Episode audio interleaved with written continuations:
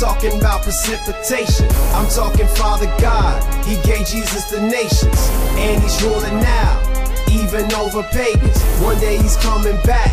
You just gotta have patience. All hell, King Jesus. All hell, King Jesus. All hell, King Jesus. All hell, King Jesus. All right, hey, what's up, guys? Welcome to Dat Postmil Podcast, where we don't need evidence to know that Sye Ten Bruggencate is on the cast today. We just presuppose it and know it. We got yeah. Sye on the cast. Woo! Dat Postmil. Mm-hmm. Dat Postmil. All right, so we've been uh, focusing on the last, the last few. Uh, episodes and next, you know, the next few that we're going to do too. We want to focus on some of the core tenets of Reconstructionism, and today we're going to talk about presuppositional apologetics. And we are we're honored to have Sye on uh, on the cast. I'm sure most of you know who he is, and you probably heard him speak. And uh, yeah, we're excited to see what uh, what he has to say today. And uh, let's yeah, let's get into it. Sye, welcome to the Dat Postmil Podcast. Well, thanks a lot for having me, guys. I appreciate it. Looking forward to talking with you. I've met uh, Colin in person. I have not met the... Well, actually, I've met uh, Adam, too. I stayed at his house. Sye, I'm, uh, I'm heartbroken. I'm, I'm heartbroken, no, I mean, you were late, so, I mean, that's why I forgot. Sye, we met at the James White debate. Oh, John, that, that's right. John, and I've met... So I've met three of the four. I'm just kidding. Uh, okay, let's start over. Well, the thing is... The thing is, none of the, none of the cameras are on, so that's why... Um... So the question is, what do we have to do to get you to come up to Minnesota to to see me? Minnesota. Minnesota. Minnesota. Yeah, that's quite the accent. I have family in uh, Manitoba, and they tend to have the same accent. They talk about snow. I don't know what you're talking about. I don't have Minnesota. An accent. Dustin, you're, you know that to Sye, you're just a southerner. Yeah, exactly. I, I live in Texas, right? Well, I hope to be in Winnipeg on the sixteenth to the eighteenth, but... Um, And then I head to uh, Calgary after that for a conference. So I'll be in your neck of the woods anyways. Getting closer. Cool. Well, um, why don't we just start off with, uh, can you just explain to us what is presuppositional apologetics? First, can you spell sure. presuppositional? I'm, I'm not doing that. No, me neither. it's, it's too bad that, that they made, uh, you know, that they use such big words, because a lot of times people discard the uh, theology or the position because... Uh, because of the big words involved. Yeah. So um, I'm just glad they didn't call loving your neighbor phylogetics, or people say, I don't have to do that either. Yeah, exactly. But um, presuppositional, presuppositional apologetics, I started, um, like I was born and raised in a Christian home, don't know when I was saved. I don't say that I was born saved like a lot of people want to accuse me of, but I don't know when I was saved. But I always had a passion for defending my faith. But what I discovered is most of my life I was doing it wrong. When somebody said that they didn't believe in God, first of all, I believed them. And then I would try to give them evidence to try and convince them that God exists. I was actually starting my website, and it was very similar to the website that I have now, uh, proof that God exists dot org. But it was uh, evidential. It was a point-and-click thing that you could try and get, you know, to the rational conclusion that God exists. And my Christian brothers and sisters loved it. I mean, I wasn't posted yet, but I would share some of the arguments, and they said, Sye, you got to get this out here. You got to get this out there. And um, then I started sharing these arguments with some of my unbelieving friends, and I got them shoved down my throat. And at, at the time, I didn't know why. You know, one reason is because they're terrible arguments. A lot of them, they're not logical. And another reason is because they're not actually talking about the God of the Bible, as I understand him. So this is um, the best way probably to describe presuppositional apologetics is to tell what it's not. See, because if somebody comes up to you and says, I don't believe in God, what's the first thing that we tend to do? We believe them, first of all, and then we give them evidence. And I say, well, where do you hear evidence most often in the secular world? You hear evidence in the court of law. Who do you give evidence to in the court of law? You give evidence to the judge and the jury. So an unbeliever comes up to you and says, um, I don't believe in God, and you give them evidence. Who are you saying is the judge and jury? Them. And who's on trial? The Lord of glory. So we elevate the unbeliever to the position of judge, and we put God on trial. And see, I don't do that, because we all have the same evidence. So the best way, I think, to describe presuppositional apologetics is imagine that you take a fossil and you put it between a believer and an unbeliever. The believer might look at that fossil and say, oh, Noah's flood, you know, so many thousands of years. And the unbeliever looks at that same fossil and walks away saying, oh, millions of years or billions of years. Now it's the same evidence. Why do we come to different conclusions with the exact same evidence? The reason that we come to different conclusions with the same evidence is because of the beliefs that we take to the evidence. Our foundational underlying beliefs, our presuppositions. So I don't examine the evidence. I mean, there is a place for evidence in apologetics, I, I think, as long as it's not used in a way that puts God on trial. But what I do is I, exa- I examine the presuppositions. And I say that unless you start with Christian presuppositions, you can't even make sense of examining evidence. Because uh, Romans uh, eleven thirty-six says, "From him, through him, and to him are all things." Now, all things necessarily includes our ability to reason. So I'm not going to give that to the unbeliever in order to examine evidence. I'm not going to give the tools of Jesus Christ to the unbeliever in order to examine evidence. Uh, examine evidence. So this is the analogy I give. I say, imagine that uh, you were going to have a war with another nation, and you had all of the ammunition. I say, when does that war start? That war starts when you give the enemy, the op- the opposition, some ammunition. I say, I'm not going to do that. I can say, from him, through him, and to him are all things. Unless you start with the God of the Bible, you can't make sense of what you're doing. And, you know, I think that I'm, obviously, people who know my work is that I'm hardcore with that. I'm not saying that there is no flexibility there, but I like to stick with my presupposition that the Bible is true. God exists and the Bible is true. And I say, according to Romans one, everybody knows that. And I will not deviate from that. And um, a lot of people want me to, but I simply won't do it because they will not abandon their presuppositions, and I'm not going to do that with mine either. So, Sye, what I'm hearing is that your favorite movie is God's Not Dead. Well, you know, oh, I saw the I heard you guys I saw the trailer. At the end on that. I didn't see it though. I saw the trailer for that film, and of course, I used the clip in my talks because the fellow says, you know, first of all, the, the professor challenges the student, and uh, you know, he says he's nonsensical for believing in God, and the student stands up and he says, "We're going to put God on trial." And I almost did a backflip. I thought, not the God I believe in. No, you're not. You're not going to put him on trial. And so the very thing that I teach, this movie in their trailer, comes out with the exact opposite teaching. Now, I've talked to, you know, dear brothers and sisters, and they say, well, have you seen this in the movie? Did you see this in it? And I think that there probably are good parts. And I did see it, you know, probably years after, a year or so after it came out. And there were good part, good parts in it. But, you know, it's those things that kind of um, turn me off to the good parts when I hear what they're actually, what the whole premise of the movie is. So yeah, it's not my favorite film. Well, that's a, well, it would have been a Herculean task, you know, for him to put God on trial. You know, so if if one God man is putting another God man on trial, does that does that count? So you know, Kevin Sorbo was the was Hercules. Oh, that's right. that's, that's a nice tie in there. Colin, you can you can edit that out. No, we'll let you sound stupid. No, that, that that's going to be the tweet, actually. Yes, exactly. So, Sye, um, could you talk a little bit about uh, the connection, if there is? Can you tell us, is there a connection between uh, Calvinism and Reformed theology and presuppositional apologetics? And if there is, what is that? You guys are Calvinists? Oh, man. Click. Where, where did Sye go? You know, it, it's funny because... Uh, I, I'm at my maximum for uh, friends right now on, on Facebook. You're only allowed to have five thousand. And sometimes I get some really genuine people that contact me, want to add me as a, as a friend. And since I'm maxed out, I can't add anybody. But I don't know if you saw my post the other day. I said that I'm theonomic and Calvinistic. Yes. Because just saying something like that, and I lose ten, twenty friends. When I spoke at that theonomy conference down in Arizona, I must have lost forty or fifty friends just because I was speaking there. So, wow. But no, there's definitely a, it's definitely a Reformed apologetic. Now, I don't wear that on my sleeve when I go, especially in the southern states, and say, well, I'm a Calvinist, as a Reformed apologetic, let me teach a precept, because I wouldn't get my foot in the door. But I teach it exactly like I do everywhere else. I just don't use the specific terms. However, you know, what's a tenet of Reformed theology? Salvation is one hundred percent of the Lord. Mm-hmm. Now, here, here's the thing. If you contribute to your salvation in any way, give the person evidence. It makes total sense to give the person evidence if they contribute to their salvation. But since salvation is of the Lord, it makes no sense whatsoever. So what I try to do when I defend the faith is I do it biblically, because salvation is of the Lord. So I try to honor him. Now people say, do you see more converts? Well, I hope that we do, but that's not up to us. It's up to the Holy Spirit. What a relief it is to realize that you are not the one who does the work of salvation, and, and your clever arguments really don't amount to much uh, in in the long run. Now, we're we're called to be always ready, and I've heard you use that, that verse and use it appropriately about being ready to give an answer after sanctifying the Lord in your hearts. But really, that that's the key, not so much uh, a a long study of of apologetics, because the average person on the street should be able to do exactly what we're doing. Yeah. So So we shouldn't be thinking that like, oh, I, I don't I don't have the tools, I'm not equipped, I'm not ready enough, uh, so I'm not going to say anything to my neighbor or coworker. We need to trust and rely on the Holy Spirit to do the work of conversion for us and not be so worried about it.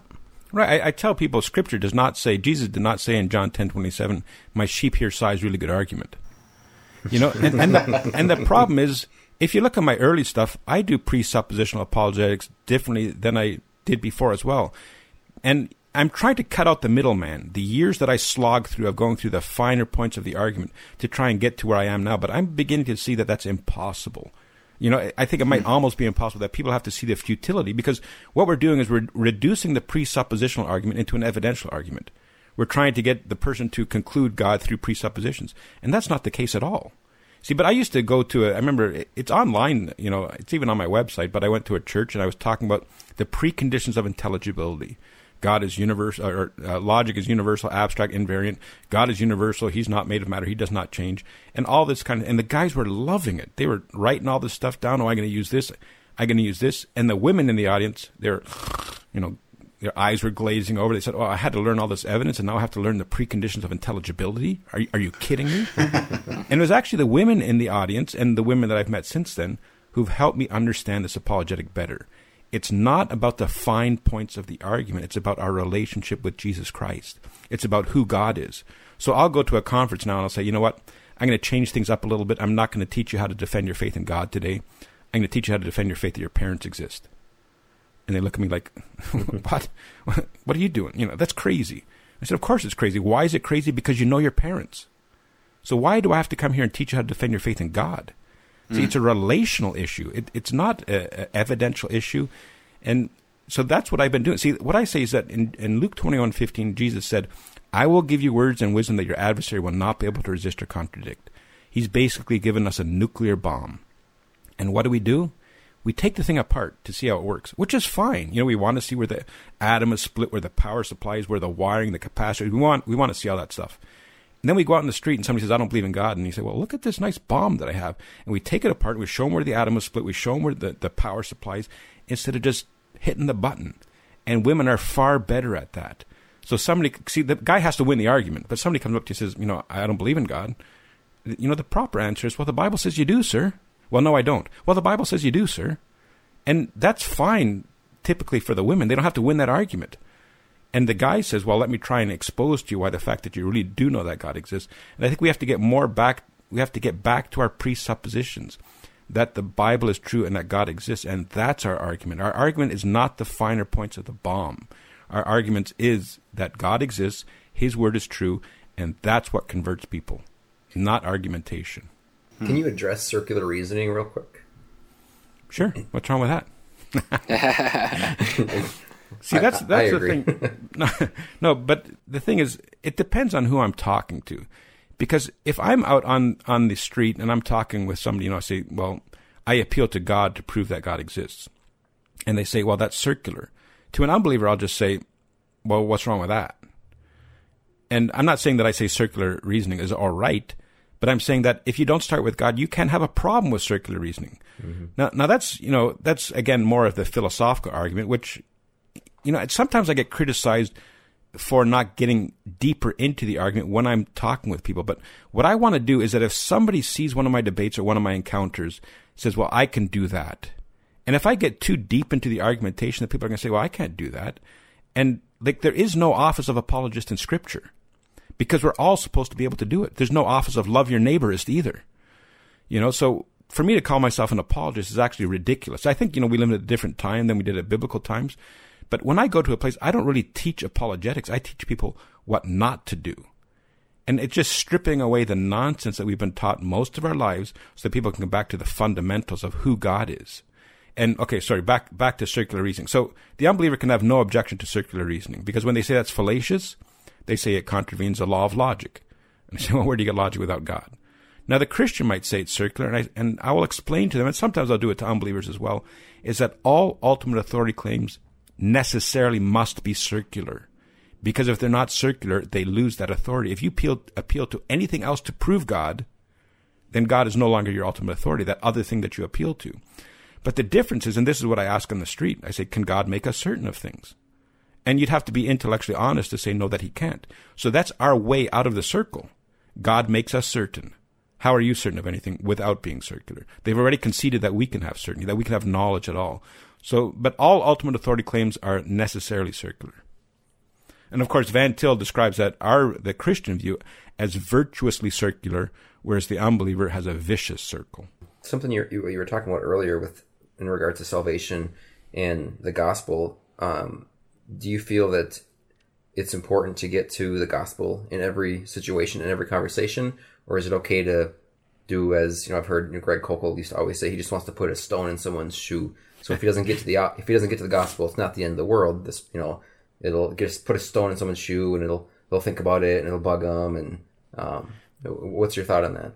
I've uh, met Greg Kokel. I drove him to the airport once uh, when we were in Jersey. Drove him to the airport in Philly, and I was in the car with him for like an hour and a half.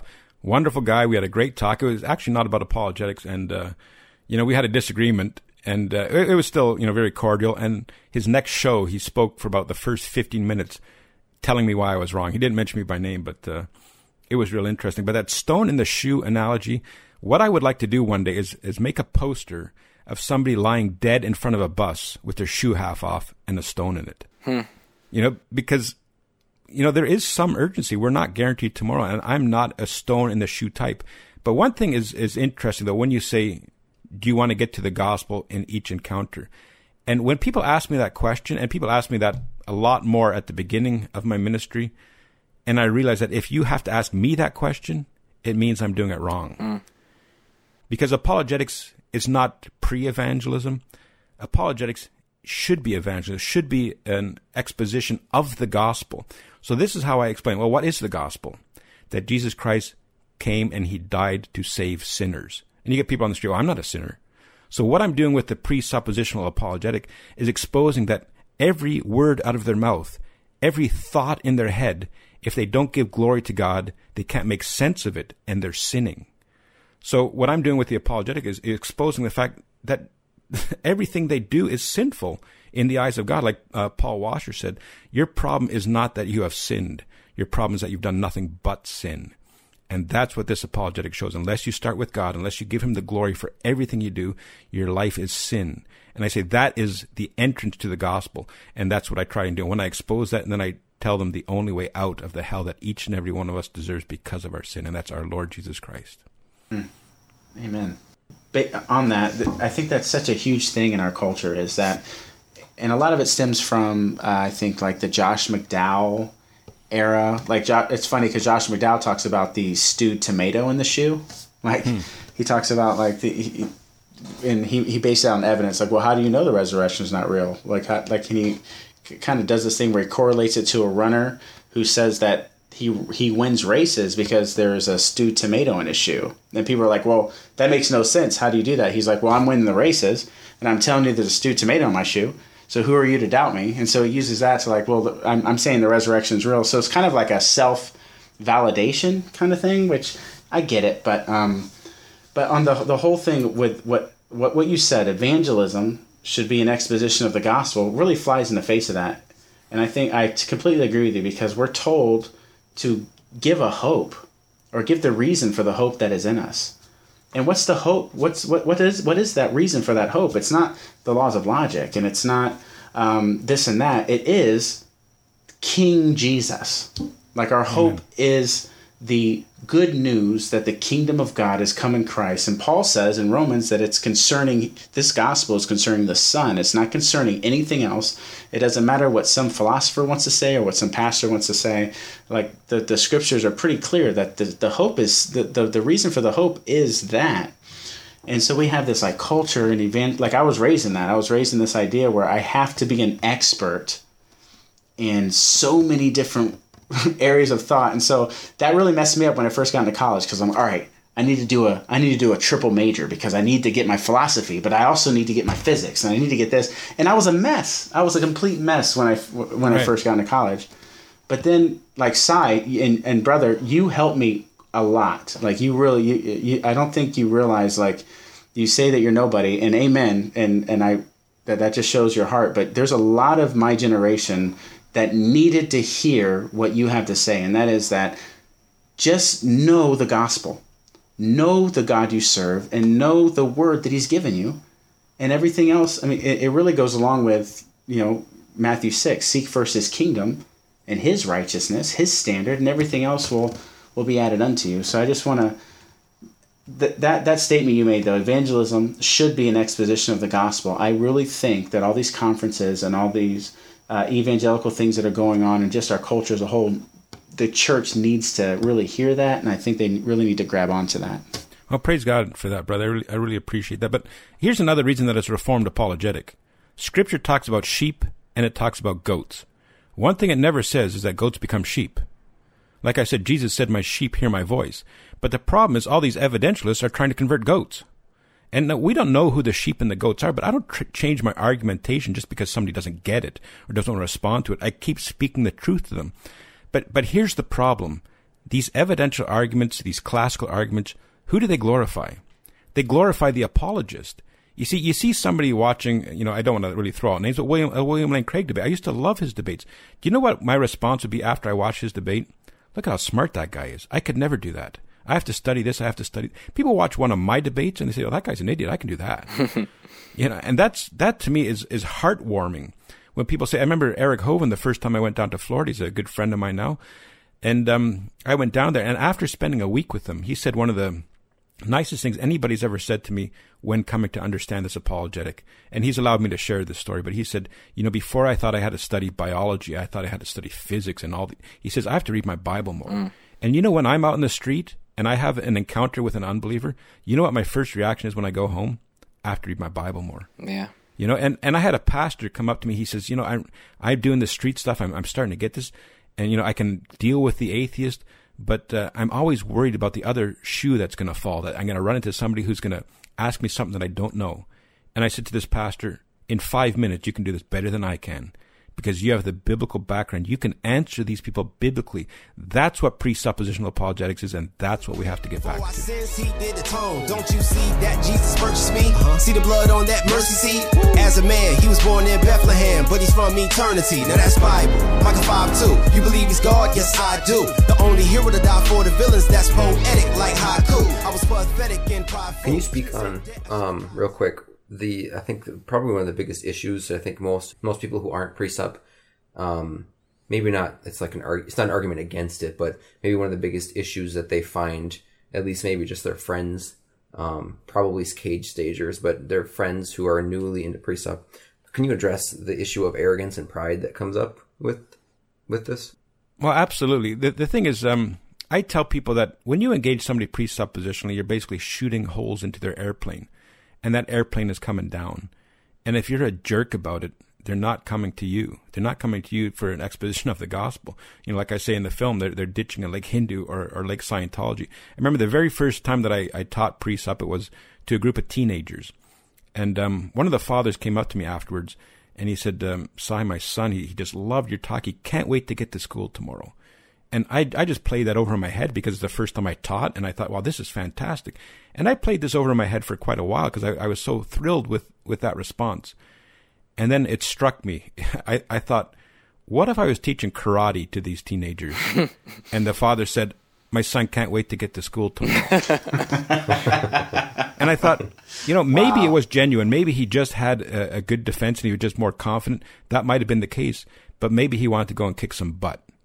You know, and that's the problem, is that we've been uh, downtrodden with such terrible arguments for most of our lives that sometimes we learn this and we want to go and return the favor. And the thing is, I would rather have people do apologetics wrong if they're going to be a jerk about it. So I have a question, um, kind of piggybacking what you were just talking about, and then looking at How to Answer the Fool. When I when I watched that video, I was I was so excited. I wanted to go and beat somebody up apologetically after I after I saw it. And I, and at the end of the at the end of the video, we could see your concern um, for uh, what was the gentleman's name that you were debating? Frank, that you, Franco. Yeah, um, yeah, and, and the the producer who was kind of behind the scenes. You were having more of a conversation with him. Um, so I guess my my question is, like, how should we? Oh, oh, that uh, fellow. Sorry, yeah. Uh, how should we approach when we get the training, the quote unquote training, the the lethal training, as it were? How how do we use that um, judiciously when we're dealing with with somebody who's belligerent or someone who's arrogant versus somebody who's, you know, their heart is more soft. It's, it's, uh, I remember my friend Chad Williams, um, ex-Navy SEAL, used to work at Living Waters. And uh, he told me the story once when this fellow came up to him. He was very belligerent. And Chad just said to him, "No gospel for you." I was thinking of the Seinfeld episode. No gospel no for soup. you. Come come back one year. and, and the guy, he walked away. And then he came back half an hour later and he was apologetic. And I think Chad shared the gospel with him. And, um, you know, as far as the apologetic goes, I will expose the absurdity of their worldview and, you know, pray for them. Like sometimes I'll go to a campus and somebody will say, "Well, I don't believe in God." And I say, "Well, the Bible says you do." "No, I don't believe in God." "Well, the Bible says you do." "Sir, I do not believe in God." "Well, the Bible says you do." And then they, you know, they might get animated. They say, "I do not believe in God." I say, "Well, then you're fine. Have a nice day." And they look at me like, "What? You're not going to argue with me?" And of course, you know, they're not okay because they're still under the sin of Adam. But, you know, as they're walking away, I make sure to say, "But the Bible says you do." And now, of course, it's nice to have the philosophical argument in your back pocket, you know, for the person who denies logic or something like that. However, that's why it's that simple. Just tell them what the Bible says. If somebody says anything that contradicts the Bible, this is what I give. I give a two-step approach. No matter what the person says that contradicts Scripture, that's not what the Bible says. Well, that's not what the Bible says. Oh, you don't believe Noah's Ark? Well, that's not what the Bible says. The Bible said it happened. You don't believe Jesus ever walked the earth? Well, that's not what the Bible says. And, of course, they look at you, "I don't believe your Bible. It was written by Bronze Age goat herders. You know, I, I don't believe your Bible." I say, "Oh, so you don't believe the Bible's true?" And they say, "No." I say, "Well, this is the second step. Where do you get truth without God?" So what, whatever they say that contradicts Scripture, I say, "Well, that's not what the Bible says." They say, "I don't believe your Bible." So, so you don't believe it's true. That assumes a standard of truth which they cannot get without God. So it's that simple. And that's why I say, if you know your Bible, you can defend your faith better than I can. I remember the first time that I met uh, Nate Stoyer at a conference in New Jersey. And he came up to me and he said, "Sye, I, I hear you're a really good apologist. I want you to teach me. All I do is answer with Scripture." I said, "Nate, don't listen to a word I say." I say, "If you can answer with Scripture, do it." And that's, you know, more and more, that's what I'm trying to do. That's what, you know, I'm working with some friends here to try and get these objections, the most common objections, and rather than give the presuppositional philosophical argument, give the Scripture verse that tears that argument down. Um, I got a question I just thought of. So practically speaking, um, what what do you say to someone? So you're you're in a situation with somebody and you're saying, um, you know, God has to exist for you to be able to form arguments and to even talk to me, and they say, okay, okay, I'll grant you that. I, that God has to exist for me to be able to have a rational conversation with you. Why does it have to be the God of the Bible? Why can't it be the God of Islam or the God of the gods of Hinduism? Why does it have to be the Christian God? What what do you say to that? Right. And that's a, a fundamental misunderstanding of the argument, not only among unbelievers, but among believers as well. Because the argument isn't all of these things, logic, you know, morality, science, rationality, therefore God. That's not the argument. The argument is, the God of Christianity, therefore all of these things. You see, we don't conclude the God of Christianity. We start with the God of Christianity. Now, of course, you might somebody meet somebody on the street who says, well, no, actually, um, I believe that the starting point is this God. Now, that's a different argument than saying, well, why do not do you not conclude this God? Because I don't. But you might run into a Muslim who says, well, actually, I think that the necessary preconditions for all these things are are my God, the, the God of Islam. And then it's a bit of a different argument. And we have a, a website called one two one tracts dot com. You can either do the numbers one two one or O N E, O N E, O N E two, O N E, uh, one two one tracts dot com. And we actually go through eight different worldviews, how you might engage the person presuppositionally. And I do the same thing. And I've been criticized, but I reduce the argument down to um, epistemology, down to the theory of knowledge, because I say that's the easiest to prove in Scripture. The fear of the Lord is the beginning of knowledge. All the treasures of wisdom and knowledge are hidden in Jesus Christ. So I say, you do not start with that God. How can you know anything? And then I deconstruct their view. But I say that even these worldview tracts and even a lot of the debates I see out, out there miss the point. Because what do we say to the unbeliever? You really know that God exists. Now, you see a debate with a Mormon, you see a debate with a Muslim.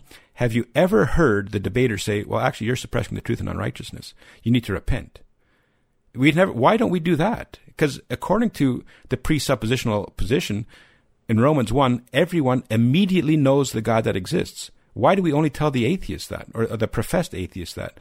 And I'm saying that more and more we have to get into that. So it doesn't matter what worldview they come they come at you with, because when they, this is what I say. Look, let's say you're about to debate a Muslim. and he gets hit by a bus, and you never get to witness to him. Does anybody think this pe- person has a, an excuse when they stand before God? Does anybody think this person's going to say, oops, I picked the wrong one? No, they're going to be standing in front of the God they know exists. And I think we have to do it with gentleness and respect, of course, but we have to confront them at that level. We have to confront them with the gospel, telling them about the God that they know exists and about their only way for salvation. One of the things about precept that that resonates with me, rather than working through a series of complicated arguments, everything always goes back to Scripture. Like, the reason that we do precept versus anything else is because we the foundational issue is that we believe what the Bible says about the unbeliever. And I remember when I was first um, introduced to precept via How to Answer the Fool, um, I just was like, like my mind was blown um, in like fifteen different ways, because I was like, wait, the Bible says that where? And then I was like, how can I, how can I have missed that, having read the Bible, you know, several times already? And I, d- I never remember reading that. And um, one of, one of the things, Sye, that you brought up and that I hear you bring up frequently is the most famous apologetic verse. Can you talk about that? First, First Peter three fifteen. First Peter three fifteen. Let me pull it up here. While you're looking for that, just a side note on how I met Colin. I met Colin because him and him and me began to, like, we just, we have mutual friends on Facebook, but we were both, like, I just saw him engaging non-belief, presuppositionally, like, like crazy. I was like, this dude, mm-hmm. like, this dude's awesome. Well, the interesting thing is that um, How to Answer the Fool has only been out since twenty thirteen.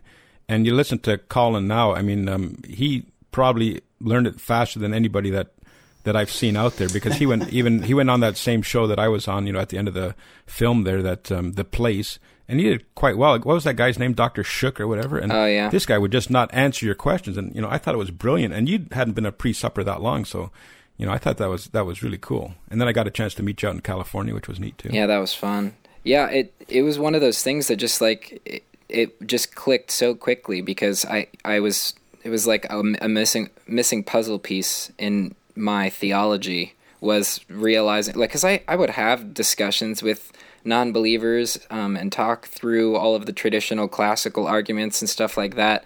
And it just got to the point where it was frustrating, because somebody would, you know, quote five hundred contradictions in Scripture, and I would go back and try to respond to them one at a time, and it was just super tiring. And literally a week after I got a question like that, and I was like, I'm gonna have to get back to you, I don't have the time to do this right now. I watched How to Answer the Fool, and so I immediately, like the next day after I watched How to Answer the Fool, I jumped back on there, and I was like, why are contradictions wrong? And he's like, oh, going precept on me, this conversation is over. And so it was just like, It, it was baffling that, like, instantaneously I saw that, wait a second, okay, so all all I did was all I did was ask him to tell me why contradictions are wrong. That was, I mean, like, a three-year-old can ask that question. Why is why is that a bad thing? Why why do we why can't right. we contradict ourselves? And he said, I'm not going to have this conversation with you, because he knew that he couldn't. Yep. Mm-hmm. And at the time, I had no idea what had just happened. I was like, oh, that's weird. Why doesn't he want to talk to me? And then I realized, oh, I think he's had this conversation before, and realizes that he doesn't want to go there. For those people who are listening along who, who might not ever have heard that objection, the Christian can answer that. Why are contradictions wrong? Because contradictions amount to lying, and God says do not lie. So we can answer that question, but why in a world that's only a random chance of matter, you know, do you forbid contradictions? You're actually borrowing from the Christian to argue against the Christian. Like I say, they're borrowing ammunition. But we're talking about... um About, about Scripture, how biblical this apologetic is. A friend of mine, he was examining this apologetic, and what he did, he would take one of Greg Bahnsen's books, and he took one of R C Sproul's books, and he said, Greg Bahnsen's book, Scripture, Scripture, Scripture, Scripture. And he was in R C Sproul's apologetic book, and he was a few chapters in, and he hadn't had one Scripture verse yet. Wow.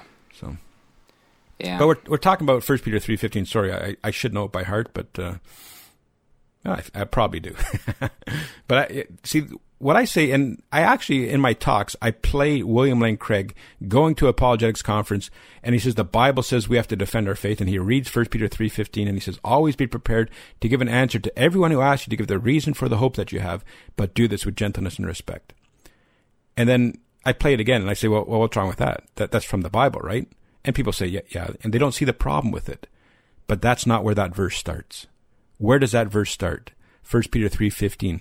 But in your hearts set apart Christ as Lord, always be prepared to give an answer to everyone. See, we forget about that part. We try to argue for the lordship of Jesus Christ, and we do it by abandoning it. When Scripture says, no, we have to start with the lordship of Jesus Christ, not argue to it. We have to start with it. And, you know, even the the the, the Great Commission, you know, Jesus said, all authority in heaven and earth has been given to me. Go therefore. And we start the Great Commission with go therefore, you know. And when you see a verse like go therefore, you have to think, go what for? All authority in heaven and earth has been given to me. Go therefore. And we forget that. You look at all these apologetic methodologies, and they're trying to argue for the authority of Jesus Christ. And how are they doing it? By elevating the unbeliever to the position of judge.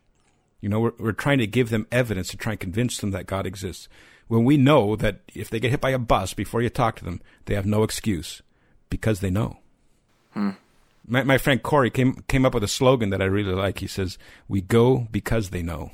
Wow. Because if these people did not know that God exists, witnessing to them would be wicked. If they did not know, it, you think would logically follow that they had an excuse. So what does witnessing do to that person? It removes their excuse. Sure, they could be saved, but if you're giving them an opportunity that they might go to hell. But why do we send missionaries? Because they know.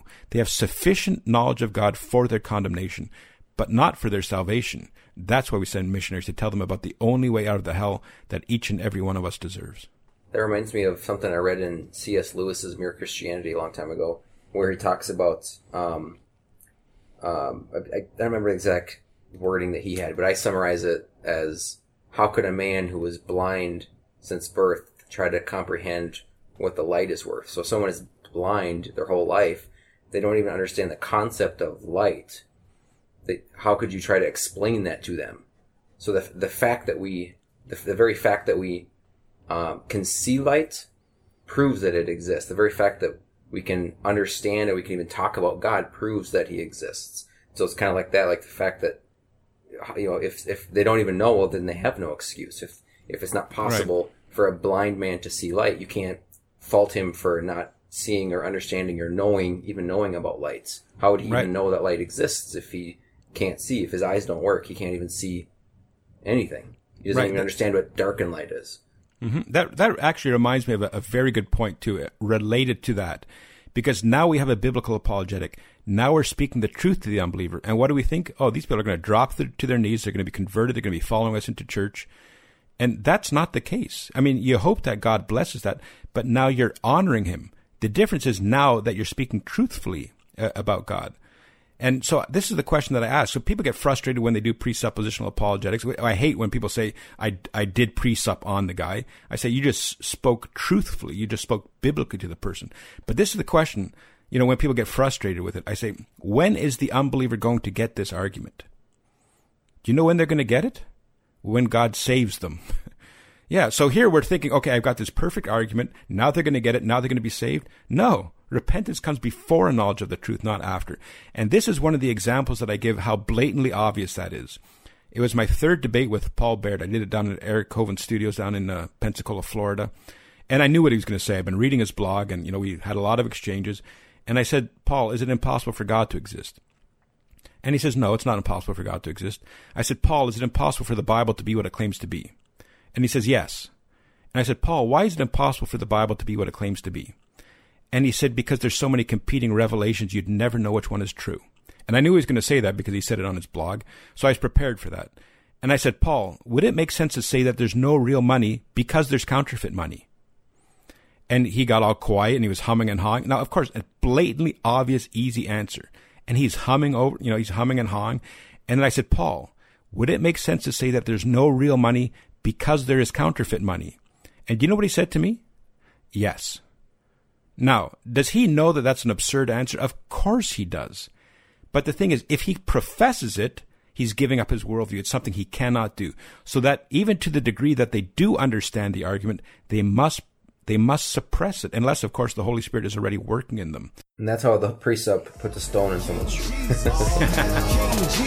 Even though we still on earth, uh-huh. in heavenly places we're seated. Woo. Ephesians two, you should read it. Uh-huh. It's only because we're in Jesus. Yeah. Well, I don't think some believe it. I don't think so. And I don't think that they see it. They, don't. They think the church is defeated. What? But why we call them King It Jesus? Seems to me, too, that um, because of the nature of presuppositionalism, as far as immediately exposing the wickedness of a person's worldview, um, it, it just seems to make people angry faster than, for example, I could sit around a table and have a discussion about, you know, evidence for and against uh, a global flood for, I mean, for hours and hours and hours, and everything just like, we're just like going back and forth and having a good old time. But as soon as it, as soon as I start to th- think biblically, and as soon as I start to realize these people are going to hell, and this isn't just a, you know, a fun conversation, uh, it just changes the nature of the conversation immediately.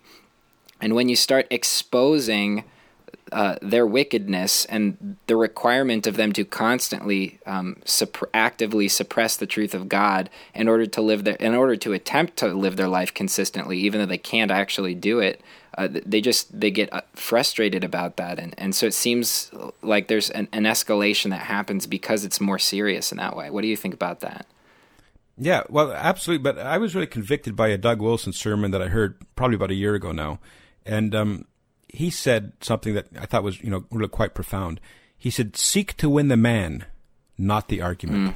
Now, of course, Doug Wilson's a Calvinist as well. Know that we cannot win the man, but seek to win the man, not the argument. We're going to win the argument by default. But here's the problem. Sometimes, you know, and it happens a lot of times, people happen into your conversation halfway through it. And, you know, I'm really convicted that if that person watches you debating with the unbeliever, and if it does not look like you want that to be that person to be saved, mm. you're doing it wrong. Yeah.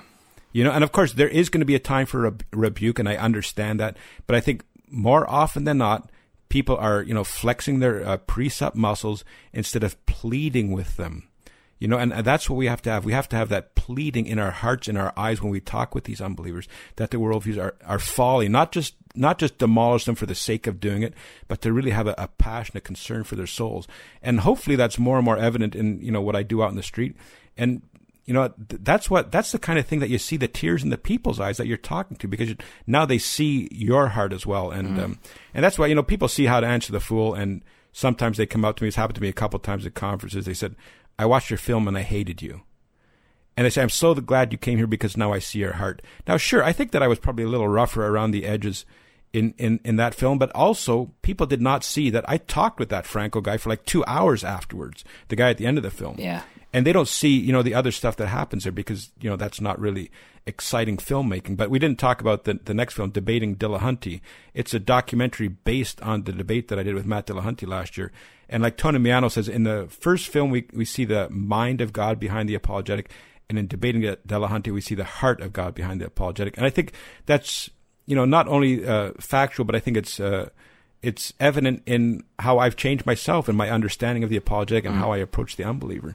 Because like I say, it's a tendency when you've been beaten down for the the longest time, even if you don't want to do it like that, it's a tendency to return the favor. And we just have to be very careful with that. Sye, I think what Dustin was kind of getting at was kind of along the lines of what you've been talking about, the the stone in the shoe idea. And and I get, I think a lot of people who are new to this or don't know how exactly to approach someone are are wondering the um, the practical question.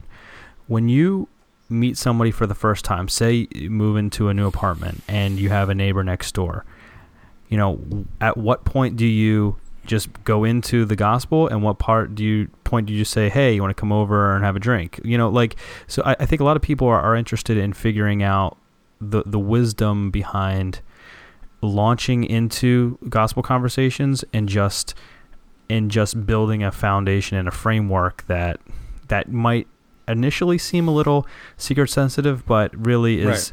Under the idea that we want to um, be a loving neighbor to somebody and show that we really care about them. Well, I can give you the, the factual answer, what we're supposed to do, but I can't say that in my own life I've been consistent with that. You know, and that's that's to my own detriment, I think. But I think that you have to start with the gospel immediately. You know, at least give your position on that, because here's the problem. If you start with some kind of friendship and you're just buddy-buddy with this person, then you finally invite them over, and then, you know, maybe a few months down the line you say, "Well, I've got something I want to share with you." Then they're going to think that whole few months ahead of that was all a sham. Oh, you know, you're doing this because you have an agenda of conversion. And that happened to me before I was presuppositional. A friend of mine disowned me because I said I had, he said I had an agenda of conversion. Of course, I don't have an agenda of conversion because I can't convert anybody, but I waited to share the gospel with this fellow.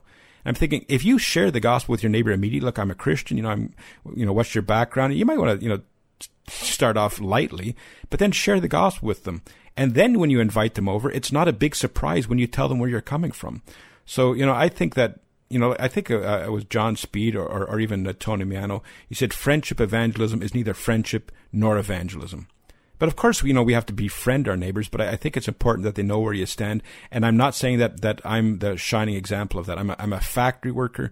And, you know, I'm, I'm new at this. It's not an excuse, but I think I've really failed with that too. But I say, that's what we're supposed to do. Am I consistent with that? No. And I think it's a failing of mine. And, and like for uh, the thing that I'm struggling with is there are plenty of people that I've known for ten years that I've never shared the gospel with, maybe at my work. And there are other people like my, I have a neighbor who lives next door to me who I was, I, I was very, Um, intentional about sharing the gospel very early. He listened politely. He let me talk for a while. He asked a few questions, or he kind of nodded. And then it was, it was kind of like, okay, have a nice day. And then we're still friends a year right. and a half later. We, we go over each other's houses. We hang out all the time. I, I've mentioned things, spiritual things several more times in the meantime, but now it's kind of like I've thrown out that that that idea and the information there. I've explained where I'm at.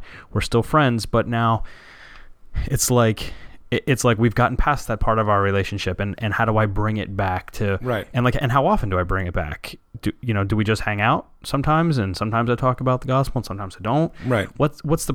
It's hard to know the practical application now. When you think about it too, when you're in that daily living with your neighbor, how much easier and less uncomfortable is it for when you're talking about, you know, something in the news about ISIS or some something bad happening or just anything in life? How much more comfortable is it for you to say, well, you know, this is what I think, because he knows you're a Christian, versus, well, I haven't told him yet. So is it going to be weird if I'm like, well, you know, I think God's sovereign and he doesn't even know I believe in God? You know, you get that out of the way. It makes interaction and, and living your life as a Christian that much easier, because you're you're not afraid to have a conversation from your perspective at any time. Well, absolutely. I think that's what this apologetic does, is it gives people confidence. I've had uh, emails from young men who have gone to atheistic YouTube channels, and they said prior to understanding the apologetic, they were uh, afraid to go to these atheist YouTube videos because they thought it would shake their faith. Now do they go to those same videos and they laugh? You know, I don't think that's an appropriate response. They don't laugh at the unbeliever, but at the folly of unbelief. Now, if you shared the gospel with your neighbor, they know what you believe. And of course, you know, since our foundation is Christ, since it's the truth of the Bible, that those opportunities are going to come up a lot. Like, like I say, if you're talking about ISIS or something like that. But you know what's going to happen more often than not? If you're confident in your belief, and if you give the biblical answer, more often than not, they are the people who are going to bring it up. Now, here's the very interesting thing about that too. If you're debating about the complexity of the eye with somebody, and you got somebody who's just saying, well, no, you know, the Bible's true, you need to repent. Now, when that person has tragedy in their life, who are they coming to? They're not coming to the guy who debated with them for six hours about the complexity of the eye. They're, they're coming to the guy who didn't believe them, hmm. who spoke from the truth of Scripture. That's who they're coming to. So that's what, that's what I do. I have a really good friend. I talk about him in most of my talks, and I, I still see him uh, quite regularly. And more often than not, he'll bring it up. But he's he's the fellow that, that said to me at that restaurant, he said, Sye, how are you so certain that God exists? And, you know, I would have given him very evidential answers in the past. But I looked him in the eye and I said, you know how I'm so certain that God exists? The same way you are. But I'm following him and you're not. And he got up from the table and he went to the restroom. And we'd been to the restroom like five minutes earlier. Why did he walk away from the table? Because he was crying. Now, I still see this fellow quite regularly, and he'll bring it up. At, see, do you know what I do with him? When, if we go to a movie or something like that, as we're about to part, I say, repent. You could die tonight. You could die going home. And he'll, what he'll do is he'll, he'll send me a message on Skype or so. And he says, I made it, you know? So, you know, I, I think wow. it, we, we have to have a, a sense of urgency, but they know what we believe, and it will come up in conversation. And a lot of times they won't, they don't want to hear it. And I think, you know, there might be a time even to separate friendship. If they will not let you be who you are, then they're the ones who are not being tolerant of what we believe. So there might be a time that you separate that. But with this fellow, you know, we talk, and I think just the air of confidence that I have when I talk with him, he knows that it's true. He knows that I know, And if he knows that he brings it up, he's going to get a, you know, hopefully a solid biblical answer. And a lot of times they don't want that. But um, I don't know if that's that answer is helpful, but that's what I do. And like I say, I'm not probably a shining example of that. You know, I, I think I love, what I would recommend is that you go to Tony Miano's uh, um, video, his, his YouTube channel, and look at his stuff. Some wonderful stuff. He does this thing where he goes to a um, the Starbucks. On the back of his computer, he says, "Have a seat, let's talk about God." I mean, that's fantastic. I think somebody should put that on, on a T-shirt. You know, I think that that's great. But um, yeah, and it's something that I'm working on, because for me, I remember the very first time that I went to share my faith, it was in North Carolina on the campuses, like doing this on the streets. And I was with the uh, Dustin Seegers, and I was handing out tracts, and it was a cold day in North Carolina, and people were walking by without a coat on. I had no problem telling them, "Hey, you should be wearing a coat today. You know, you're, it's pretty cold. You should be wearing a coat." Do you think I could tell them that they need a savior? I could tell them they need a coat. I couldn't tell them that they need a savior. Now, why was that? And for me, it was a pride issue. I did not want them to think of me like the last freak that was out there calling women sluts for wearing short skirts. You know, I did not want to be associated with that person. And it was a pride issue for me. And so where I had no problem standing up preaching in the public, I had a problem handing out tracts, because it's it's an immediate rejection of you and your worldview. And it's something that I still fight. I mean, I've handed out a lot of tracts now, so it's not such an issue anymore. But I think it's a constant battle. And for me, it's a pride issue. So one of the other things about presuppositionalism, um, the, the longer that I've been um, presup, if you want to say that, the longer that I've understood the truth of what Scripture has to say about the unbeliever, the the longer it's, uh, the more it affects how I think about everything differently. And the first thing that changed was how I read Scripture differently. I started to see things pop off the page that I maybe just glossed over before. And I started questioning my own presuppositions about a lot of things. Um, but then even even the more that I study, you know, like some more in-depth aspects of presuppositionalism, I, I start to see how the way of thinking of a presuppositionalist really affects the way that you look at every area of life differently. Absolutely. Um, I think it's uh, Steve Schlissel. I don't use this analogy a lot, but I, I really loved it. He says, um, imagine that you're a, a college student and you get your first apartment, and you're going up those stairs, and your hands are, are full. You got a futon, you got your, your lamp, you got your television and your books. And you go up and you open your uh, apartment, uh, your, your living room there. And in the living room is this huge angry gorilla. And he says, "Where is all your stuff going?" And he says, "Exactly where the gorilla wants it to go." Hmm. And that's the thing. Our presuppositions are the gorilla in our mind. And everything that comes into our minds from television, from our friends, from our work, goes exactly where that gorilla tells it to go. And if we start with the presupposition of God and the truth of his word, of course it has to affect everything that we deal with. Yeah. As, as as far as reading Scripture, too, you know, I use the analogy of the FedEx symbol. I can't tell you how many times I read Romans one that says everyone knows that God exists, and went out and tried to prove that God exists to them. But now when I read Scripture, I cannot read Scripture without seeing the apologetic.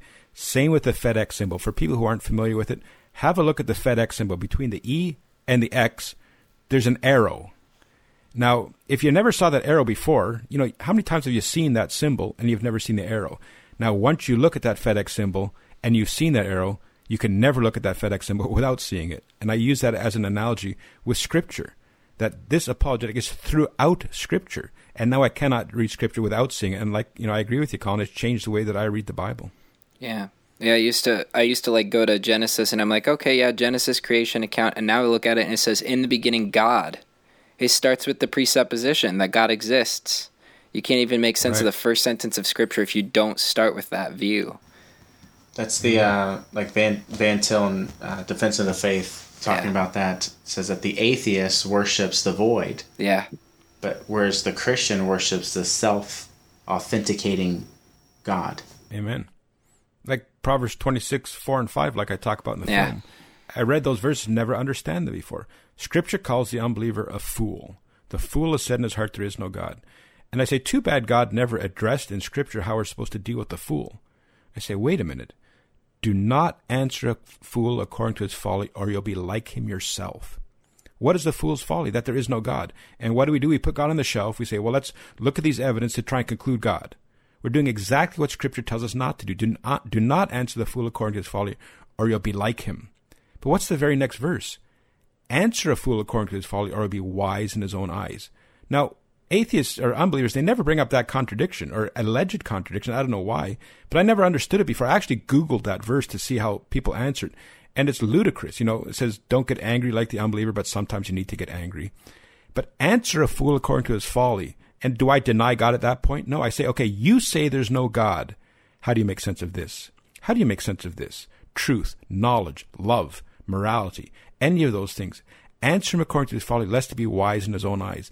And that's what I'll do. And those verses are right beside each other. And, of course, it's not an apologetic uh, book. However, those verses apply so well to the apologetic, and I never understood them before I understood the apologetic. In regards to evidence, um, we asked online what uh, people's questions are about presuppositional apologetics on Facebook. And Eddie Mercado said, do presupp folks ever use evidence in apologetics, or do they only attack the faulty assumptions in the opposing argument? Well, the the thing is, I think what we have to differentiate to be, is between um, between sharing your faith and defending your faith. When I share my faith, I will give all the evidence that's available. I might say I went for a walk last night. I look up at the stars, and oh, God declared His glory by the magnificence of the heavens. You know, I'm sharing my faith. I use all the evidence I want. The complexity of the eye, go for it. But when they say you're nuts for what you believe, now I'm not sharing my faith any, anymore. And I'm very reluctant to use evidences, but there is a place for evidence. Um, Greg Bahnsen goes through a number of points in one of his talks, and um, one of them, he says, is to clear mental debris. So let's say there's somebody who comes up to you and says, oh, there's just this one thing that's really been, bu- I really want to become a Christian, but just this one thing has been bugging me. Now, I might say to them, well, the fact that it bugs you exposes that you know that God exists, but let's have a look at it. Go through it with them. One of the uh, reasons is um, to embarrass the unbeliever with their ridiculous conjectures against what you believe. And but I think there's some danger in that, because let's say, you know, you do that. Let's say um, somebody's talking about um, the age of the Earth, and they say, oh, carbon fourteen dating shows that the Earth is billions of years old. And you know a little bit about carbon dating, and you say, well, actually, sir, carbon only has a half-life of so many thousands of years. It can only measure things of thousands of years, so, so you're quite wrong there, but that's not your problem. And you get back to the gospel. However, that person might say, well, actually, you know, I wasn't talking about carbon. I was talking about radiometric dating. There's different half-lives. Now you're in an evidential argument. So I think there's a place for that. You have to really know your stuff. But I say just use that as an aside to show the absurdity of their position and to get right back to your position. So, you know, that's two things right there. Bahnsen would even say that evidence is useful in those at, in whom the Holy Spirit is already at work, to display the glory of God. And I said something in the film that I, I think I probably want to take back. It's, and I said, it's, it's helpful to bolster the faith of believers. But then it was actually David, uh, the Chalk and Knox, who exposed that to me. He said, what is a weak faith? What is a faith that needs bolstering? You know, it didn't really make sense to me. So I say, well, evidence is good to show the glory of God. So if you want to do that in apologetic counter encounter with the unbeliever, show them the glory of God, with whom, you know, you sense that the Holy Spirit is already at work in their lives. That's a great place for evidence. But I say, just do not use it in a way that assumes that this unbeliever needs to conclude God with evidence. And, you know, I think that that will become apparent. Use it in a way that does not put God on trial. Now, the thing is, I tell people I'm a factory worker. And I've gone to some talks where people have said, I've heard that you've said that, you know, evidential apologetics is sinful. And, you know, I don't really say that. You know, although I think that some forms of it uh, would be. But this is what I say to the person. I say, look, I'm a factory worker. My goal is to reach the lost. If you can show me a way to use evidences while you're doing that, please show me. If you could show me somebody who's doing it, using evidences to reach the lost in a way that glorifies God and does not put him on trial, show me.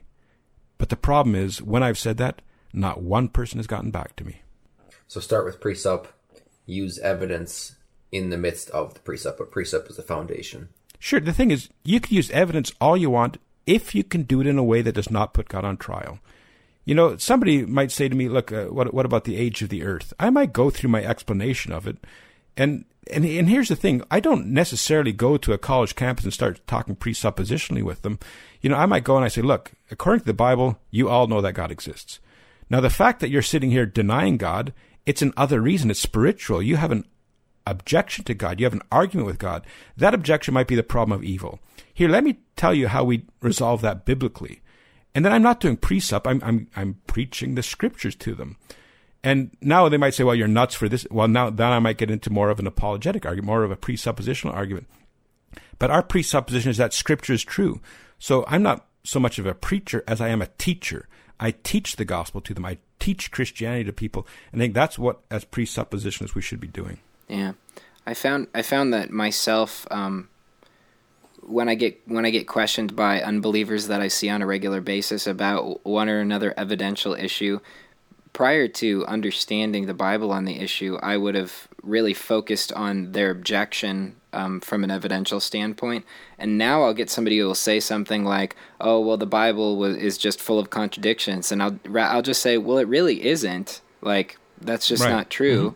Mm-hmm. I, Like, the, and that's as far as I ever get with the evidence, is I just say, well, no, that's just not the case. Like, what you're saying, you're claiming these, that's just not true. You just don't understand the issue.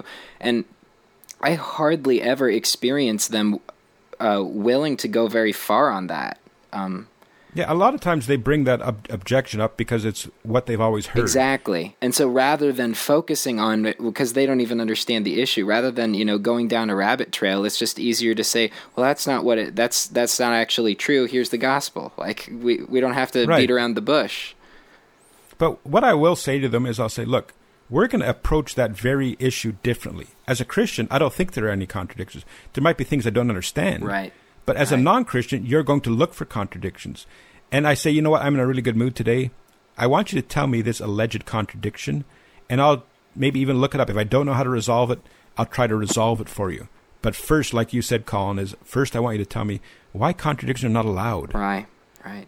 And then, you know, you expose the fact that you can only have con- a problem with contradictions if you have an absolute standard, and they don't. So, you know, and even after I expose it, I might even take them to that alleged contradiction if I happen to know how we resolve it. But then you've already exposed the fact that they can't make sense of, you know, contradictions without God. So this is, you know, back to the bomb analogy. If you let that bomb off, you set that bomb off, and you drive down the highway, you know, sixty miles to get that chunk of morality that's wedged into a tree, then you could say, well, you know why morality is way over here? Wow. Because of this. Do you know why this is way over here? Because of this. Because you've already set the bomb off. The worldview is already toast. Now you can get into evidences. Now you can get into this, this kind of stuff because they understand that you're getting into these things with the basis of your worldview and not theirs, because theirs is already in shambles. King Jesus. I can't imagine how folks feel. They don't know that this host's real. They don't know about Postmil. His enemies are just roadkill. And that's so real. That's so real. Yeah, that's so real. Christ Jesus is dominating like Carmelo at Oak Hill. And this ain't high school. So, Sye, tell us about Dat Postmil. Don't ask. So I, you hang you mean, out with you, post, you mean postmillennialism? You, yeah, you hang out with postmillennials all the time. I, so what's what's right. the deal? You want to know if I'm postmillennial? Let me back Sye up okay, here because okay. I hang out with pedo Baptists all the time. Uh oh. Uh-huh. Oh, here we go. But that don't make me a pedo Baptist. You know what I'm saying? It's true. No, I no, I. One of my favorite things that, that you say, Sye, is that um, uh, you wish that you hope postmillennialism is true. Right.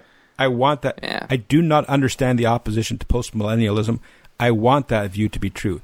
And I think if pushed to the wall, if you question me on what do I believe about this, what do I believe about this, what about, you would probably conclude that I'm postmillennial. However, I've never said it publicly. I've never said that I'm postmillennial because I don't want to embarrass the position. Mm. I don't want people to say, well, so you're postmillennial, what do you think about this verse? Because I've never studied it. That's why I don't say that I am. I think if pushed to the wall, I would say that I'm a hopeful amillennial. But I think it was you on Facebook that uh, just what what did you call that? That's oh, just I the, said uh, an optimistic amil is a postmil in denial. Yeah, that's right. And you know what? I saw that, and I th- I thought you're probably right. Yeah, and and I you know I resonate with your humility though. Like I, I think that there's really a lot of room to say you know like I haven't studied that issue, and I really don't know where I stand because I get questions about things that are way more complex, like way over my head all the time. And I I've just learned that it's way better to just say, you know, I don't really know, rather than jump on a boat and say, you know, I definitely hold to this view that right. I don't understand. But but one thing I, I tell people is that everything I do is consistent with the postmillennial position. Mm. Because if I did not have hope for the future, then it would, you know, I'm not saying that that makes the position true, but what I do is consistent with the position. And like I was telling you before we started recording, you know, I do a lot of street evangelism with my friends who aren't postmillennial. They all pray like postmillennials. Mm. You know, they all pray for a revival of that city, they're a revival of that campus with the thing in the back of their mind, if they're not post-millennial, they must be thinking in the back of their mind, if they're consistent, that, okay, this eventually must fail. And when I pray that, I don't pray that this eventually must fail. I pray that, you know, God will answer this prayer. Whether he does or not is totally up to him, but I pray like a post-millennial. I think it might be uh, also maybe beneficial to speak about maybe the importance of labels. Like there, there is definitely a place um, to to be open and say, yeah, like, I mean, obviously I'm on this podcast. It's no secret to anyone that I'm post-millennial. Um, it's also no secret to anyone that we are theonomic, um, Calvinists. But what? There's all, but but I'm sorry, sorry, sorry, sorry, we're, we're just letting it out of the bag. But like we'll take the theonomy label, especially with what's gone on, and we're not going to discuss theonomy, you know, like another podcast says every every time. But we, we um we when it comes to theonomy, I've noticed, like for example, Van Til had had some amazing men come out of his class, right? And we know Bahnsen, we know Frame. But you know who else came out of his class, Van, uh, who came out of Van Til? Um, and, and now, uh, he, again, Van Til was not the, would not say he was theonomist based on like a Reconstructionist understanding, even though I'm looking at a chapter here in his Defense of the Faith talking about what it means to have Christian behavior, and he uses the word Reconstruction quite a bit. But we have um, this idea, though, that, that to come out of Van Til, we have some that came out of Van Til, like Bahnsen, who's very open about the labels, very open about the distinctions. And you know what? There's no one I think that was has ever refuted him. But you have another student of Van Til that came out, very postmillennialist ideas, very theonomic in his behavior. But I never see him use a single term. I never see him say theonomy. And he was very, very influential. Some would say, in terms of the mass church, more more influential than Bahnsen. And that's Francis Schaeffer. Now, I'm not saying Francis Schaeffer was completely right. I'm not saying I'm not siding with him or anything. But I will say this. Francis Schaeffer believed that God's gospel would conquer. He believed that God's law was the standard. But you never saw him trying to defend the position of theonomy. But you did see him uh, propagating this worldview of God's law being the standard, of God's gospel being the hope of humanity, engaging culture, creation mandate, all, all that all that stuff. So I'm not saying one's right, one's wrong. But there is a time and a place where we have to really be Uh, I think, conscious about our surroundings and where we're at as to whether I should come out and say, hey, I'm a theonomist, Reconstructionist, post-mill, woohoo! Mm-hmm. Or if I should just represent the gospel to my understanding and, and really see God move and work. You know, for in my church and in my community, we're very we're, we're out on the streets a lot. We engage with um, that community a lot.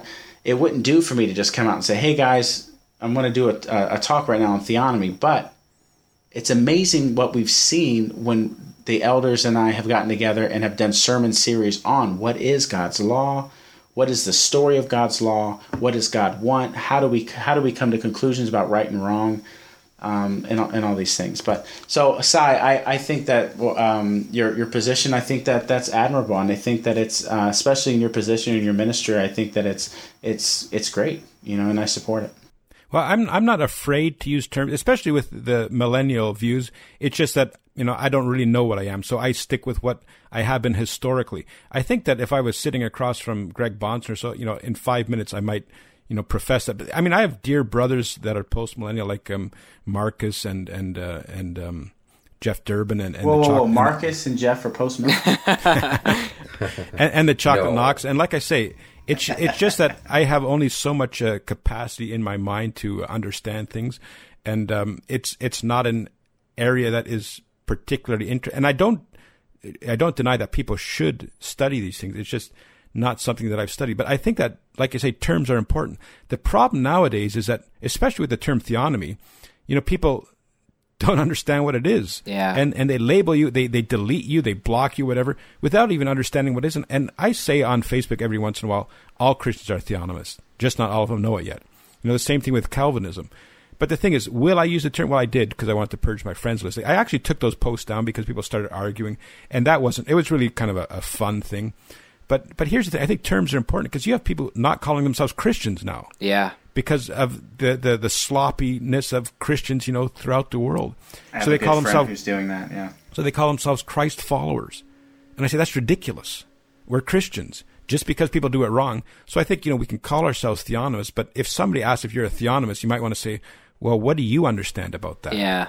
You know, yeah. Well, the thing about Christian, though, is that's a biblical term, whereas theonomist right. isn't. So right, I've, right. I've started calling myself theonomic, or just someone who I love God's law. And so, and that's what David talks talks about a lot in the Psalms, about how he loves God, God's law, and wants to see it um, adhered to and loved and upheld and things like that. So I think, I think I'm I'm starting to go away from theonomist, and like this is like this is how I define myself, as opposed to this is the type of things that I believe in. I love God's law, and just kind of mm-hmm. kind of leaving it that way and letting people um, make their inferences from that, as opposed to being associated with maybe other people that I might not agree with all the time. Yeah, yeah, I think that's fair too, because I think, you know, the type of infighting between the camps, it's really disgraceful. You know, people, uh, you know, being discernment bloggers, discernment podcasters, who have, first of all, no business doing it, but it's only, you know, seeking to sow division.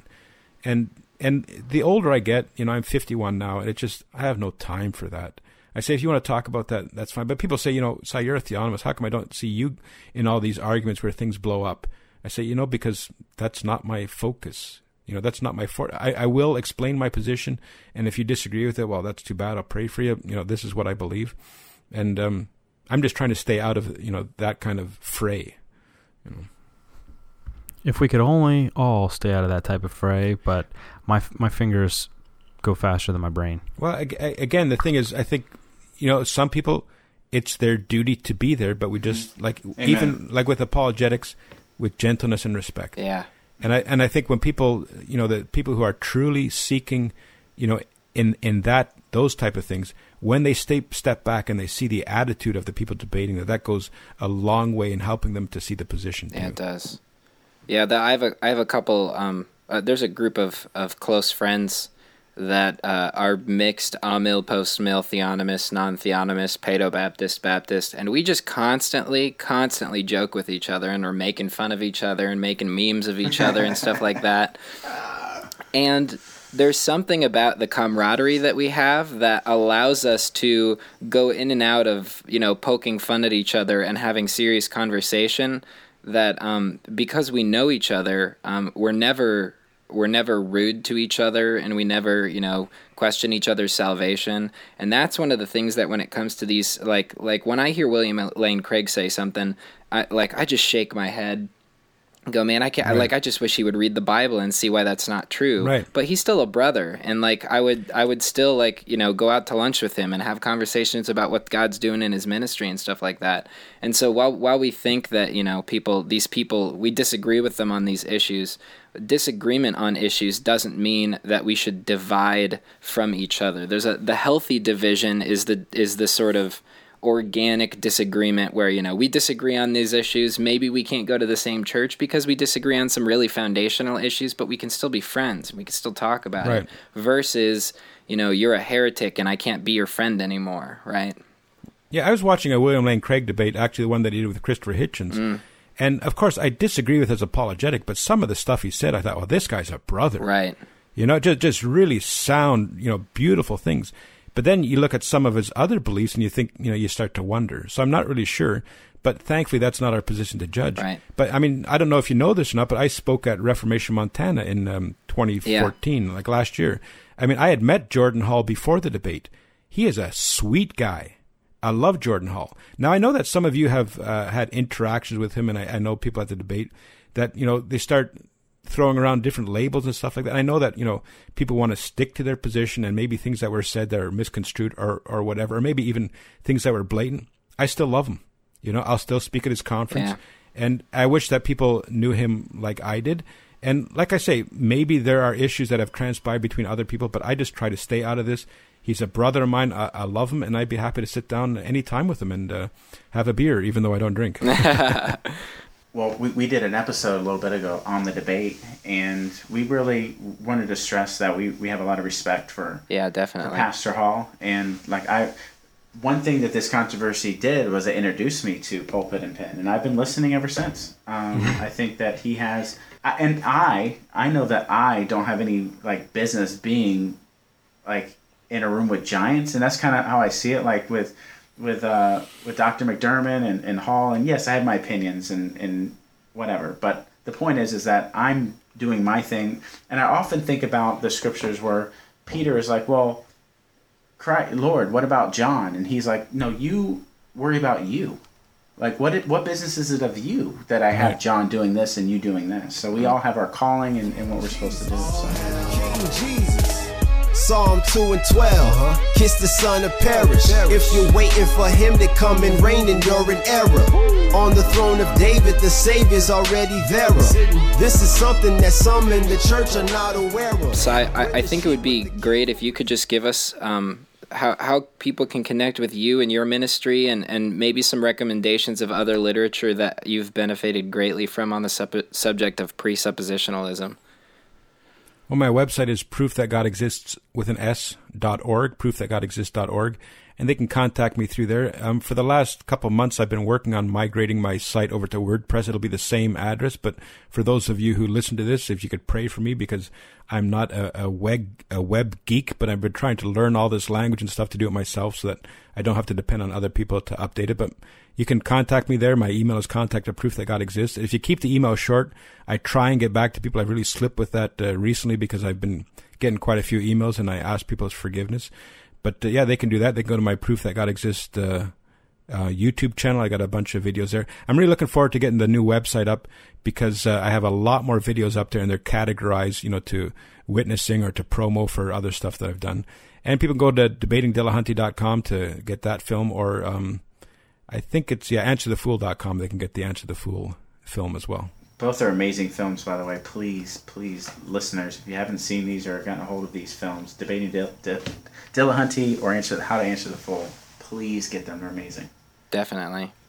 And Sye, who are your favorite? Who are the your favorite people that introduced you to precept? Well, I um like I was quite down in my apologetic uh, ministry because, like I say, all these arguments were being thrown back at me. But I still love listening to debates. So, of course, I think a lot of people got their start with the Bahnsen-Stein debate. So Greg Bahnsen, I mean, he died uh, twenty years ago now at the age of forty-seven. But if you can find anything by Greg Bahnsen, I don't tell a lot of people the history, but I listened to that debate. And, of course, you know, like you, I immediately Googled presuppositional apologetics. And I found a podcast that was out on the West Coast. It was called The Narrow Mind by a good friend of mine now, um, Gene Cook Junior And I became a narrow mind addict. And I listened to that. I was on the show, I think, uh, four or five times. And I still uh, am friends with him on Facebook. And I think uh, the archive isn't up anymore, but, you know, that's where I cut my teeth on it. And then I met, of course, my friend Dustin Seegers, and then we, we still communicate. We were talking even today on Skype, and, you know, we, we engage each other. We go over some of these arguments, and we try and really bring it down from the uh, PhD level down to the level of the average man on the street. And uh, so that's what we've been doing. But if you go to my website as well, you can go to the recommended books page, and I've got a bunch of books there that awesome. I would recommend that people uh, pick up. But I, most of my learning I did through Covenant Media Foundation by Greg Bahnsen's uh, audio lectures. Hey, uh, but before we go, I should throw in a plug for Greg Strawbridge's uh, Word M P three, because he's got a bunch of stuff. And I met him at the baptism debate uh, down in Florida, and he's a super guy as well. Very cool. He does. He has some precept stuff, you saying? Absolutely. He's got a lot of Bahnsen stuff. I think it's oh, word m p three dot com. Very cool. I did not know that. I got to check it out. Excellent. Well, I just wanted, uh, Colin, you uh, you have a reputation for being a preceptor, bro. And if you could maybe tell the listeners uh, just a couple references that you would recommend, I think that'd be really helpful as well. Honestly, I would say to go to Sye's website, because that's where I that's where I got started. I got the first thing that I I saw. I don't even know where I ran into it, but I saw How to Answer the Fool floating around on Facebook, just things that people were posting. And and I was like, oh, this looks like cool. This looks cool. So I, you know, pre-ordered it, and then it came in the mail, and I watched it. And after that, I went to Sye's website, and I watched to watched all his videos, listened to all of his audio lectures, and then I, I went and I picked up Van Til's Defense of the Faith, and um, I, you know, got some Bahnsen. I, I don't remember which one of his uh, apologetics books I actually read, because I borrowed it from a friend and gave it back. But um, yeah, I would go the s- same thing that Sye was saying. So. You know, I I was going to say, it's funny that I got turned on to presuppositional apologetics by somebody who's not presuppositional, who's Ray Comfort.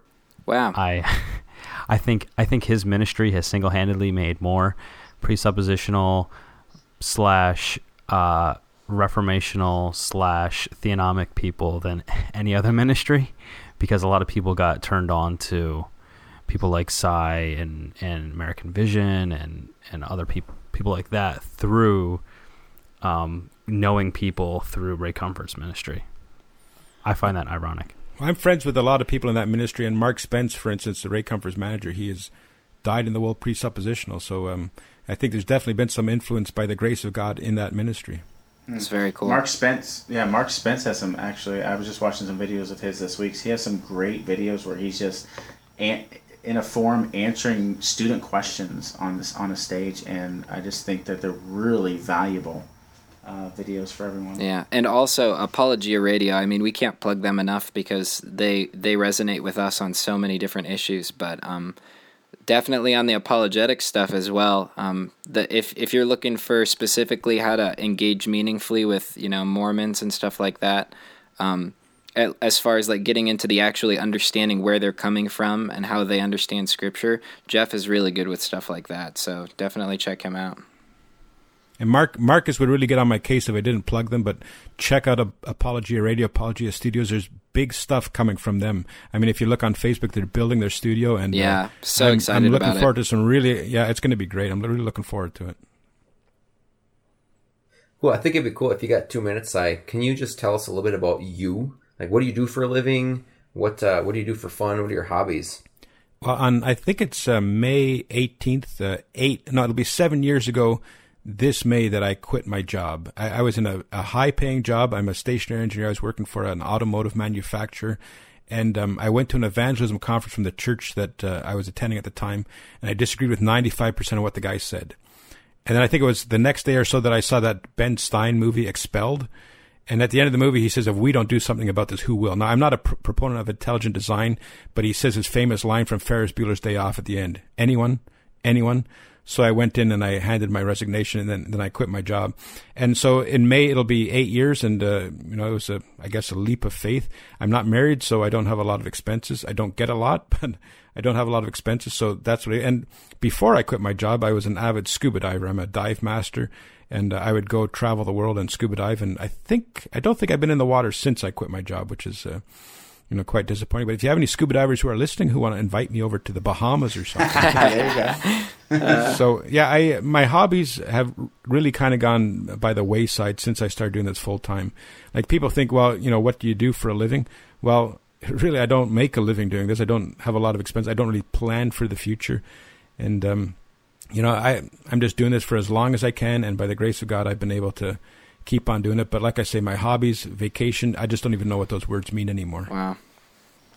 Well, Sye, if you ever come to Florida, bro, um, we'll, we'll, we'll hit up the Keys and we'll we'll do some diving. That's a and deal. Ever, That's a deal. If you're ever in Minnesota, there's not a lot of reason to come here. But if you are, I'll take you out for ice fishing, beer, bro. Ice fishing. Yeah. ten thousand likes. Hey, I, I've been in water that's been below freezing. It was in a river. And so that's why I didn't freeze. But um, yeah, that was that was an experience. That's that's pretty cool. I did not know that you did did diving. That's pretty exciting. Okay, so if people want to uh, want to support you, knowing that you don't have uh, you know a regular day job, this is this is what you do for a living. Um, do you have a nonprofit people can support to keep, to send you money? What do they need to do? We got people I know are going to hear this and say, Sye needs to keep doing what he's doing. What? How can we support you? What? Uh, where's well, I'm, people go? I'm not nonprofit, and I vowed that I would never be nonprofit because I don't want the government to be able to step in and say, "Well, Sye, you can't say this anymore." And and apparently, um, apparently, if you say something that contravenes what the government, you know, says you should say, that they can ask for back taxes from when you start the ministry. So I'm not nonprofit, but if people go to my uh, website, proof that God exists dot org, they can go to the donate page. Like I said, I'm moving all of that over to WordPress soon. And um, PayPal hates Christians, so I don't have a PayPal button there, but I do have a PayPal address where people can um, donate to, or just my own uh, physical address, and people can send a check if they so desire. Uh, very much appreciated. But I remember when I started this ministry, I had a friend. He was not a believer, and he was quite drunk at the time. He said, any God I believe in isn't going to be short of cash. So, um, you know, I, th- I took that to heart, and I thought, I don't want to be the guy out there, you know, begging for money. And, and if, you know, I'm not saying that people should not do that, but I have found that if you don't ask for money, you normally don't get it.